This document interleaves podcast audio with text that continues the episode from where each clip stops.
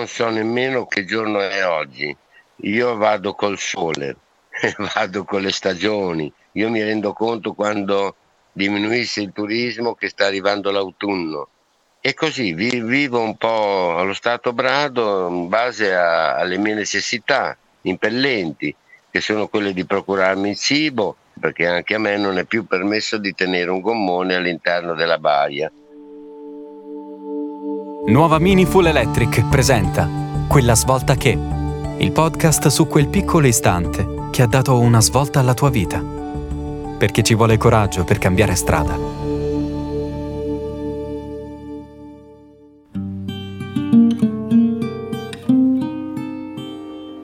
Budelli è una minuscola isola nell'arcipelago della Maddalena, vicino allo stretto di Bonifacio, nella Sardegna settentrionale. È famosa in tutto il mondo per la sua spiaggia di sabbia rosa e da qualche anno è entrata a far parte del Parco Nazionale della Maddalena. Budelli è grande meno di due chilometri quadrati ed è completamente disabitata. Completamente. Ad eccezione di una sola persona. Si tratta di Mauro Morandi, che prima di essere il custode e unico abitante dell'isola, conduceva una vita assolutamente normale. Io ho sempre abitato a Modena, facevo un insegnante di educazione fisica però io sono sempre stato un po' un contestatore, no?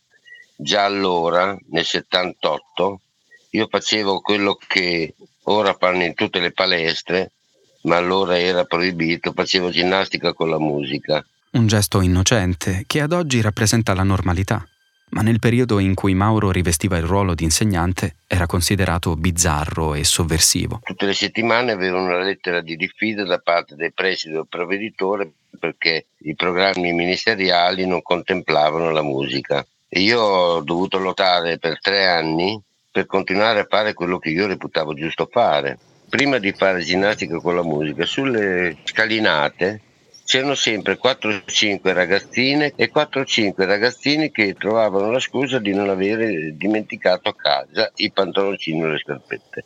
Da allora sulle gradinate non c'era più nessuno, perché tutti si sforzavano di fare attività con la musica, però non andava bene perché non era nei programmi ministeriali. Mauro matura l'idea di staccarsi da quelle regole e da quella società. La vita a Modena gli sta davvero stretta e ha bisogno di spazio per esprimersi. Il suo matrimonio è terminato e sente che è il momento di cambiare vita. Avevo tre figli, evidentemente che avevano già una ventina d'anni e io ero uno proprio che non riusciva più a resistere all'interno di questo sistema no? e volevo andarmene a cercarmi un'isola deserta in Polinesia e vivere lontano da una società come questa che non amo, con ben altri principi, rispetto dell'ambiente e rispetto dell'individuo.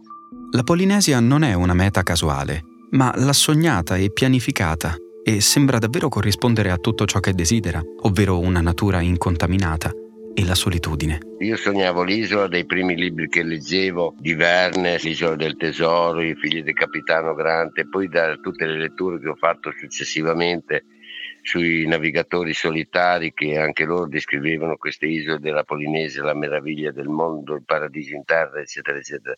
Ero attirato da questo e io pensavo di là, lontano da tutti, forse si riesce a fare imbastire su una vita un po' diversa. Mauro ha un piano ben preciso, che è diviso in varie fasi, ma soprattutto questo piano non riguarda solo lui. Eravamo in cinque, siamo partiti da Gallipoli prendendo questo catamarano un po' sfasciato, l'abbiamo sistemato facendo dei debiti con la banca, eravamo venuti qua perché mi avevano detto che qua era il posto ideale per portare in giro dei turisti e, perché c'era il massimo del turismo a quell'epoca, 30 anni fa per guadagnare un po' di soldi e pagare dei debiti che avevo con la banca per l'acquisto di questo catamaran enorme che avevamo preso a Gallipoli. Poi saremmo partiti per la Polinesia. Ma come spesso accade nella vita, il piano perfetto di Mauro e dei suoi compagni viene stravolto da un incontro improvviso. Un incontro che si rivelerà fondamentale e cambierà per sempre il corso della sua vita. Ho conosciuto il custode che c'era allora, che dopo due giorni andava via non sopportava il casino che c'era qua d'estate, che qua sbarcavano una media di 3.000 persone al giorno, e la solitudine d'inverno. E questo per me era l'ideale, no? Perciò evidentemente ho accettato immediatamente, ho preso il suo posto. La vita sull'isola di Budelli si rivela però un po' diversa da quella che il gruppo aveva immaginato. Quattro mesi dopo iniziano gli attriti e la squadra mostra i primi segni di cedimento. se ne sono andati via, tre e siamo rimasti in due perché qua lo stipendio era un milione e mezzo di lire al mese, perciò in cinque non saremmo campati. E questi qua invece erano di mestieri molto profittevoli, loro erano dei subacquei di alta profondità e perciò se ne sono andati perché non si campava qua con quella cifra lì. E siamo rimasti in due, che poi dopo un anno il ragazzo che era con me, che aveva una trentina d'anni, 31 anni, eh, gli è venuto un ictus e... e Mauro si ritrova da solo, sull'isola che d'inverno si fa deserta. Si ritrova a ripensare al suo piano originario e alle coincidenze che lo hanno portato a Budelli invece di condurlo in Polinesia.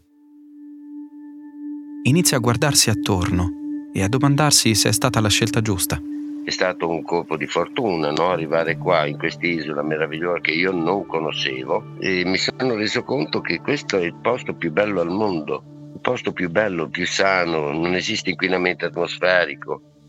Stranamente, dopo vent'anni, si è capito la composizione di questa spiaggia. Questa spiaggia è l'unica spiaggia di tutto il mare Mediterraneo che è simile alle spiagge dove io volevo andare questa è 90% di carbonato di calcio, le spiagge dove io volevo andare erano il 100%, questa è l'unica del Mediterraneo. Strano, no? Per qualche strana coincidenza, nel suo pianificare la nuova vita lontano dalla società, di tutte le isole prese in considerazione, Budelli gli era sfuggita. Ma è proprio quest'isola inaspettata che si rivelerà la scelta giusta, perché le isole della Polinesia sarebbero diventate meta del grande turismo e soprattutto Budelli è l'unica isola del Mediterraneo con le stesse caratteristiche delle isole polinesiane che lui sognava. Mauro ha provato a darsi una spiegazione. Perché quando tu vuoi qualche cosa, difficilmente vieni realizzata, viene realizzata la cosa che desideri, fai delle fatiche enormi. Però evidentemente c'era dentro di me, si sentiva questa pulsione. Poi io sono molto convinto di una cosa, io sono convinto che noi siamo energia Ormai le ultime ricerche dell'estremamente piccolo dicono che l'estremamente piccolo sono queste stringhe che vibrano e nella vibrazione, le varie vibrazioni creano elementi. Perciò noi siamo energia e perciò se tu vibri in sintonia con l'universo, tutte le cose ti vanno bene. Se vivi con un'energia negativa, tutte le cose ti vanno male. Hai mai notato che sono delle persone che sono di uno sfigato enorme, che tutte le cose che gli capitano sono sempre negative? E delle persone invece che gli va sempre bene tutto e sono fortunatissimi sempre. Mi sento fortunatissimo perché in quel momento lì vibravo nel momento giusto.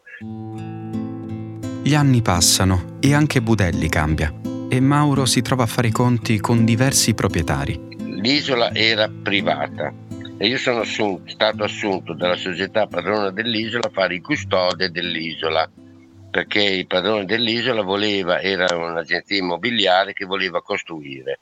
Dopo degli anni evidentemente è fallito, l'isola è stata messa all'asta ed è stata acquistata tre anni fa o quattro anni fa, non mi ricordo nemmeno, dallo Stato italiano ed ora è data in gestione al parco. La prima proprietà aveva costruito una residenza per gli eventuali custodi dell'isola ed è proprio lì che Mauro vive ancora oggi. Io sono arrivato nell'89, avevo 50 anni e questa è una casa militare della seconda guerra mondiale che aveva un po' ristrutturato malamente per metterci appunto i custodi perché sono stati altri due custodi prima di me uno che c'è stato qua 18 anni uno che è stato qua tre anni e mezzo, quello prima di me, che poi aveva deciso di andare via perché la moglie non sopportava il casino d'estate e la solitudine d'inverno. Poi sono subentrato io e io sono qua da 31 anni. Poi tutti gli impianti sono stati fatti un po' precedentemente dal vecchio padrone, ma più che altro per la luce io ho messo io i pannelli fotovoltaici, aiutato dagli amici, eccetera, eccetera, perciò adesso ho sia la luce, ho il 220 e c'ho anche internet. Per lui avere internet è fondamentale per rimanere in contatto con amici e parenti, ma non solo per quello. Infatti negli anni la sua storia fa il giro del mondo proprio grazie a internet e Mauro scopre la sua vena da social media manager. Su Instagram ho 59.000 follower, su Google Maps le mie foto hanno 9 milioni e 300 mila visualizzazioni. Poi perché io cerco di comunicare in tutto il mondo e sono conosciuto in tutto il mondo? perché le mie foto io le posto un po' dappertutto, sui miei siti web, su Facebook, su internet, su Twitter, su Instagram, su Google Maps. Il suo scopo non è certo la fama, ma è qualcosa di ben più alto. È quasi una missione di vita. Perché questo? Perché io cerco di comunicare il mio pensiero, che è quello di andare a cercare l'amore della natura, per poterla amare bisogna vederla in profondità, non solo in superficie. E se la vera bellezza si trova solo in profondità, sulla superficie del mare invece galleggiano tutti i rifiuti che i turisti gettano e che Mauro raccoglie per costruirci un albero di Natale. Che adesso hanno portato via tutto perché hanno fatto pulizia qua al parco quest'inverno.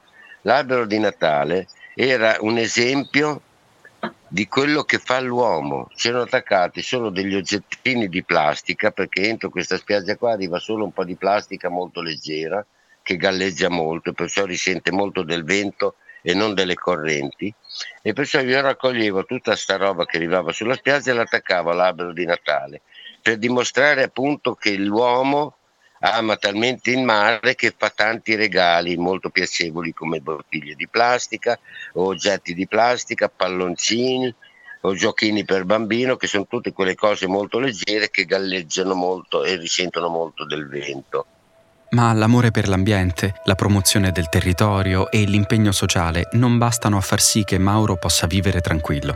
Adesso purtroppo c'è da scontrarsi con un'altra realtà, che il parco mi vuole mandare via. E io adesso sto facendo questa petizione rivolta al Ministro dell'Ambiente perché il parco ormai se ne è lavato le mani, perché ha visto che tutti i media del mondo, televisioni, giornali e radio sono dalla mia parte perciò andare contro i media e i politici fanno un po' fatica e io devo continuare a raccogliere firme fino a che il Ministro dell'Ambiente non decida della mia sorte. Tra le varie misure messe in atto per la salvaguardia del parco naturale c'è il divieto di entrare e attraccare il gommone che per anni è stato il suo unico mezzo di trasporto. Perché non lo posso tenere, non mi permette il parco di entrare, anche io non posso entrare dentro questa baia, che è l'unico posto dove si può salvaguardare dalle burrasche il tuo mezzo di, da, per spostarti, ma io prima, tre anni prima che il parco mi impedisse di venire dentro, ero io autonomo che andavo a Maddalena a fare la spesa. Ora invece non posso più andare, delego appunto gli skipper che vengono qua a parlare con me, i loro clienti a parlare con me ordino loro la spesa. La storia di Mauro è una storia di ribellione e di desiderio, ma anche una grande lezione di vita. La cosa più importante che io cerco di comunicare ora è proprio la faccenda della bellezza quello che l'uomo deve imparare a vedere la bellezza in profondità. C'è questa signora che l'altro anno mi ha detto che suo bambino, il suo figlio piccolo era diventato cieco completamente, però aveva imparato a sciare, a nuotare, a camminare nei boschi da solo, anche senza i cane guida e tornava anche a casa da solo. Dopo degli anni gli hanno detto guarda, aveva 18-19 anni, guarda che adesso potresti tornare a vedere, lui ha detto di no perché sono delle tecniche particolari che sono migliorate le tecniche, potresti tornare a vedere. E sua madre è meravigliata, come no? Sì, perché io quando entro in un bosco, io provo delle emozioni così profonde che prima quando vedevo non provavo. Io sono il bosco, il bosco è dentro di me. Cioè andava oltre la percezione sens- sensitiva come la nostra, non avendo gli occhi. Noi invece con gli occhi siamo condizionati da quello che la superficie ci offre, la bellezza in superficie. La sua storia, condivisa sui social e documentata dalle sue foto, diventa un'arma potente. Sono immagini che diffondono speranza per un mondo migliore e una forte coscienza ecologica. E proprio per la profondità dei messaggi che lancia, Mauro non accetta i commenti superficiali. E dico, ma come una bella foto? Sono mesi o anni che io cerco di farti, farvi capire che dovete andare oltre la superficie e invece voi continuate a dire che belle foto che faccio. Quello che voglio comunicare è oltre, andate oltre, cavolo. Una solitudine così estrema non è certo per tutti. Mauro l'ha cercata e voluta, ma c'è anche un lato di lui che si rende conto che per ogni scelta c'è sempre un prezzo da pagare. Un'isola ha un grosso pregio che è quello della solitudine e della lontananza perché a me fanno molto comodo queste d'inverno per poter essere veramente a contatto con la natura e con l'ambiente. Ma la lontananza ti fa allontanare anche le persone. Eh? Tutte le altre isole sono abitate più o meno, Ma chi accetterebbe di fare quello che faccio io, la vita che faccio io qua? Me la sono formata io la mia galera, evidente, però adesso che mi hanno impedito di entrare col gommone mi hanno costretto a mettermi ancora più in galera. Prima ero libero di andare in giro, andare sulle altre spiagge, andare a salutare i custodi o il pastore di Santa Maria. Ora non mi posso più nemmeno muovere. L'impegno di Mauro e le sue scelte, pagate a così caro prezzo, ci permettono di vedere che siamo tutti parte dello stesso mondo, che non siamo i padroni delle nostre terre e che queste non finiranno con noi, ma passeranno alle generazioni future. Questi territori sono di tutto il mondo, tutto il mondo ne deve godere in un dovuto modo. Eh, litigavo continuamente, quando ad esempio c'è uno che lascia immondizi oppure che rompe un ramo o che una volta quando prendevano la sabbia. Da una terra incontaminata e solitaria, Mauro lancia il suo messaggio di bellezza ed impegno verso tutto il mondo, mentre si gode le piccole gioie quotidiane. Adesso mi vanno in tabaccheria per comprarmi una scatolina di Toscanelli.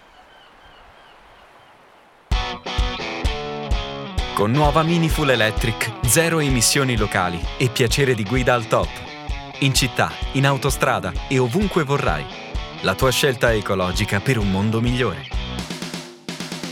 Nuova Mini Full Electric. Zero emissioni di CO2 locali. Vieni a provarla in tutte le concessionarie Mini.